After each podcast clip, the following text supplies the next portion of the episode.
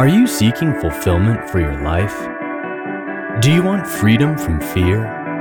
That's why we're here. Welcome to Jesus 101, introducing you to the real Jesus. And now, here's your host, Elizabeth Talbot. Hello, welcome to our program. I'm Elizabeth Talbot, And I'm Maciel Davila Ferrer. and we continue this, uh, what I think is a wonderful series on awesome time. trusting God's way into the promised land. We are on program number nine.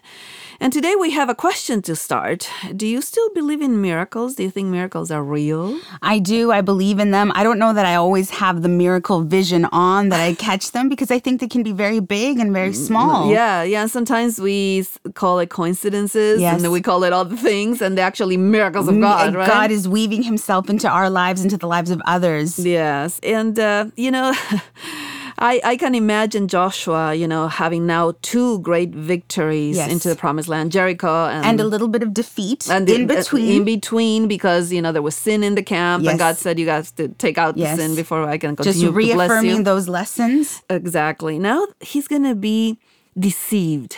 And uh, it's a tough thing to be deceived. Yes, You know, yes. because uh, I don't know if you have been, I have been, you Mm-hmm. know, where you, you're given it your best shot and somebody deceives you and then you find out later, oh, wow, it was not true. Yeah. But you have given your word and you're not going to stick with it. You know, this is what is yes. going to happen to Joshua. Because the Gibeonites, these are people that were in a great city, they start getting afraid because of all the victories Joshua is having. They do, and it, it almost seems like they're put in a, in a with their backs to the wall. Yeah, yeah, yeah. And they're scared, so Yeah. they they make this decision, Yes, they- and it's proving how big and how amazing the reputation now that Yeah. the nation of Israel has. Yeah, so after the victory uh, uh, in chapter 8 of Joshua, where Joshua takes over Ai, this, this, this city, then these people, the Gibeonites, decide to get crafty. Yes, there's a little said, uh, disguise Yeah, happening. disguise, and they deceive Joshua Yes. and the people. And again, they seem to forget. Um, they don't seem to. Actually, the Bible says on chapter 9, verse 14, that the people of Israel forgot to ask counsel of God. I, I wonder if we do Yeah. the same thing, you know, just applying it to my personal life. Am I thinking like, am I asking God too many questions? Yeah, am I yeah, counting on. Him too much? I don't think that we can burden Him. No, no, we can't. And he he's interested in the smallest things. So Absolutely. these people arrive and they look like they have come from far away. I wonder if they rehearsed before. Absolutely, look, because look more haggard. Yeah, look, look dirtier. He says that they got this, you know, shabby clothes Yes, and, yeah. and their and their bread was moldy. They practiced their story. Yes, and actually they were right na- neighbors. Yes. right, right there, right. But they look like they come from a far country. And imagine what that must have made them feel like. Oh, they, Yeah. oh, look how far our name has Yeah, spread. How, how exactly. fearful they and are. if you read chapter 9 of Joshua, you see that um, it, uh, it says that Israel said, Oh, wow, they look like they have come from afar. And they're like, Please make a covenant with us. We heard of, of your uh, great God. Mm-hmm. And they said, How do we know that you're not, not a neighbor, that you're not in our land, and we make a covenant, then we can't conquer you? Right there, right there. They could have checked in. Wait a minute. That's Yeah, a good yeah. question to take to God. How do we know? Oh, well, let's ask God. Yeah. But they forget to ask God, Yes. like most of us do. Get all the time. overconfident. And they make a covenant with these people, and then they find out that they are right next to them. Very words ended up being prophetic. That's Yes. exactly what had happened. That's exactly what happened. They made a covenant uh, on verse 15 of Joshua 9. It says that Joshua made peace with them and made a covenant with them to let them live. And the leaders of the congregation swore an oath to them. And of course, Yes. your word was very important at that time. Then they realize right away that they're right next to them. it unravels so quickly. Yes. I snap my fingers. Just- Yeah, that's good. and so uh, they actually go back and say, "Why did you deceive us?" And they say, "Well, because we're afraid of you. Everybody's afraid of you. You know, Obviously. yeah. Why are you asking us?" Yes. And so then Joshua says, "Fine, because we gave you our word, we're going to let you live. Yes, but, they're you're- not going to get off the hook entirely. Yeah, no, you're going to become our servants. Yes. You're going to carry our wood and our water. You know." And so they were fine. They said, whatever you mm-hmm. say, as long as you don't kill us and, you know, keep your covenant. Exactly. that- Right. but what Joshua didn't know is that soon they were going to have to stand by these new partners that they had in the promised Because land. there's things that are happening in the kingdom now. Yes, and there is a there is a king Actually, it's the king of Jerusalem in chapter 10 of Joshua, verse 1.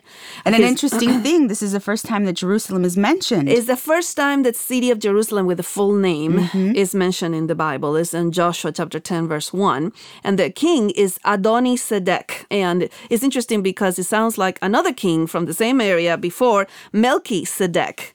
Uh, Sedek is is like this in in this case Adoni Sedek is Lord of righteousness or my Lord is righteousness. Mm. Melchizedek is uh, the king is righteous, right? Mm-hmm. Um, which is an important name because Jesus will be uh, in the order of Melchizedek as a priest.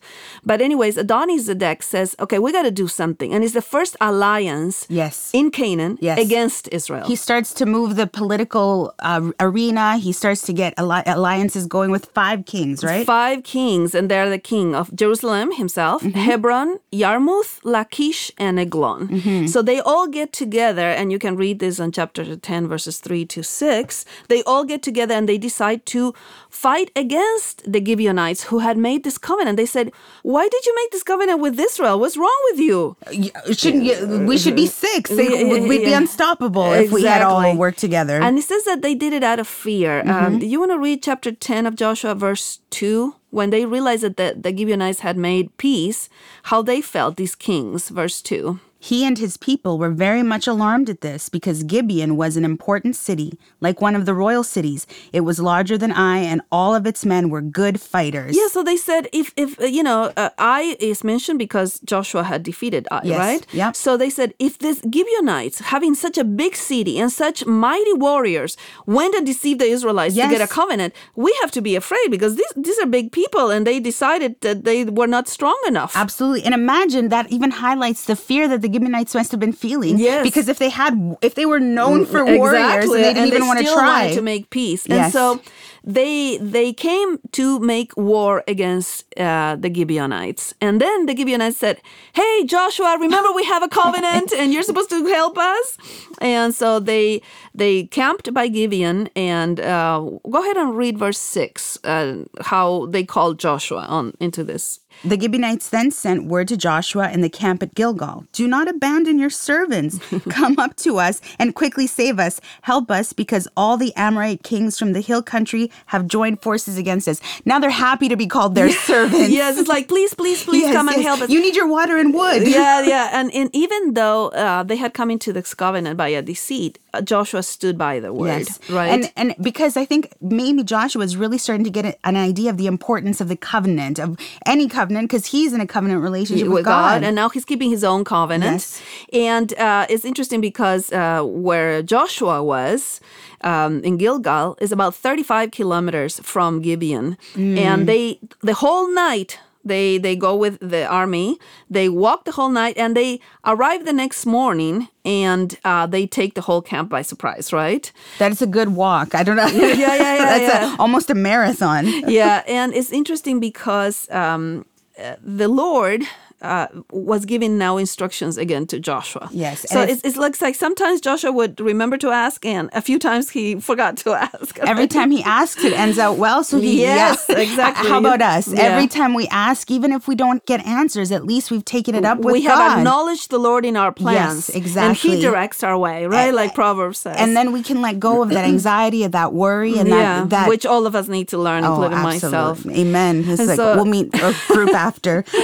Chapter 10 verse 8 the lord said to joshua do not fear because it seemed like uh, you know he wa- always wanted to make sure that god was with them because Yes. they had already defeats when he wasn't with them right do not fear go ahead And fear is our is kind of our our standard. Like that's what we Yeah, always go and it to. paralyzes us. Absolutely. do not fear them for i have given them into your hand again that that prophetic past i have given Yes. them but it hasn't happened yet Yes. right but it's assured and not one of them shall stand before you and so joshua sh- uh, shows up and suddenly it says the hebrew uh, uh, they were confounded by uh, the lord and the people were not only surprised but super confused They came out of nowhere as if. yeah, and and they, you know, they had a, a great conquering moment of all five uh, kings will end up being killed after this. So what would have made them stronger ended up being what made them weaker. Is trying to control things. Mm-hmm. Yeah. These these five kings, but they These were no match kings. for Yeah. God, for the covenant God. You know, there's something in this one that helps me a lot. Um, it, you know, the alternation in the narrative between the mir- miracles that God is doing, Yes. and how He says to the people, "Go, go, go, do this because I have given them to you."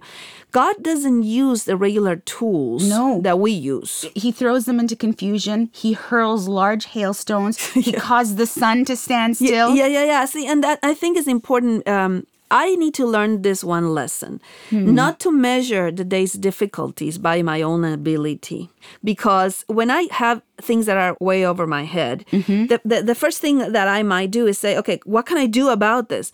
But the difficulties are way too big for me. Yes. But my God is bigger than the difficulties. And in this all of our particular battle. God will send hail. Mm-hmm. And it says here that um, verse 11, it says that those who die from the hailstones uh, were more than the ones that Israel could have possibly killed by the sword. It is evident that God's hand is here because what's possible is possible only through God. Yes, and, and some of the boldness of Joshua to ask for things, you know, he realizes that the day is gonna not gonna be enough to finish what the Lord has given to him to do. Imagine he didn't ask for counsel before, but now he asks a very big, Big request, thing. a big miracle. I was reading something actually this morning that said that it says, I know we always have to ask if it's your will. Yes. But do we ever do it boldly? Could could could Joshua has said, okay, stand stand still if it's God's will. Well, the fact is God had already told him that he had to do this. And Yes. all he was asking is for more time to do yes, it. yes. Uh, y- I don't know how many times I prayed for that during final exams. Yeah, more time, Yes, please. And so Is- uh, Joshua makes this bold statement on verse 12 Sun stands still at Gibeon, moon in the valley of Ahalon. And the sun did stay still, and the moon stopped. And there is a very interesting comment here on verse 14. Go ahead and read it. Chapter 10 of Joshua, verse 14. There was never been a day like it before or since, a day when the Lord listened to a man. Surely the Lord was fighting for Israel. Yeah, absolutely. So we have this this going back and forth. The miracles are God's part, and Joshua just needs to do what God is telling him to do. So Joshua fell on them suddenly, and God caused the panic. Israel defeated, and God sent the large stones. Joshua prayed, and the sand stood still. you Stand know? still. I mean, these are miraculous things that God is doing here. Imagine that two things are being said here that's so interesting. There's never been a day like this before. The, the Mm, yeah, Israelites are in a new land, they're doing a new thing, and God listens. Listens. Yes. Yeah, and God- surely He was fighting for Israel, and surely He's fighting for us today. By the way, He always listens. Yes. and that's an important thing to remember too. Sometimes He listens too well that we'd like to hear Him. That's right. And so, you know, it's interesting because even for our salvation, when we see something that looks impossible, Mm-hmm. um, you know, we say, well, how is this going to happen? We have to remember that our salvation is a miraculous thing. Yes, Right? yes. God sent his son, his son died. He died for our sins. He bought our salvation Yes. and then he resurrected. And all of that assures us of the victory. And there's nothing normal about it. No, there's nothing, no. it's, everything was unexpected. There's nothing that we can say, oh, yeah, I could have done that. No, we couldn't. It's All a- we're standing is that if we imagine our mountain of sin, it's overwhelming. It's too much. yeah, it's too much. And that what God says exactly. Yeah. You know, now, now you know, I am the only one that can do this Yes, for you, and. I will do this for you. and I have done it. yes, done and done. That's right. And I want to also tell you for your daily lives, if you are, uh, you know, the, the evil forces cannot prevail against you when God is with you. As a matter of fact, I want to bring uh, Romans chapter 8. He who did not spare his son, but delivered him over to us all, won't he with him give us all things? What then shall we say? If God is for us, who can be against us? So trust that no matter what you're facing, God is enough for you. Thank you for joining us today on Jesus 101. For more insights and resources, connect with us at Jesus101.tv. That's Jesus101.tv. Like us on Facebook at facebook.com forward slash Jesus101 Institute and follow us on Twitter at Jesus101 Media. Until next time, live free. Woohoo!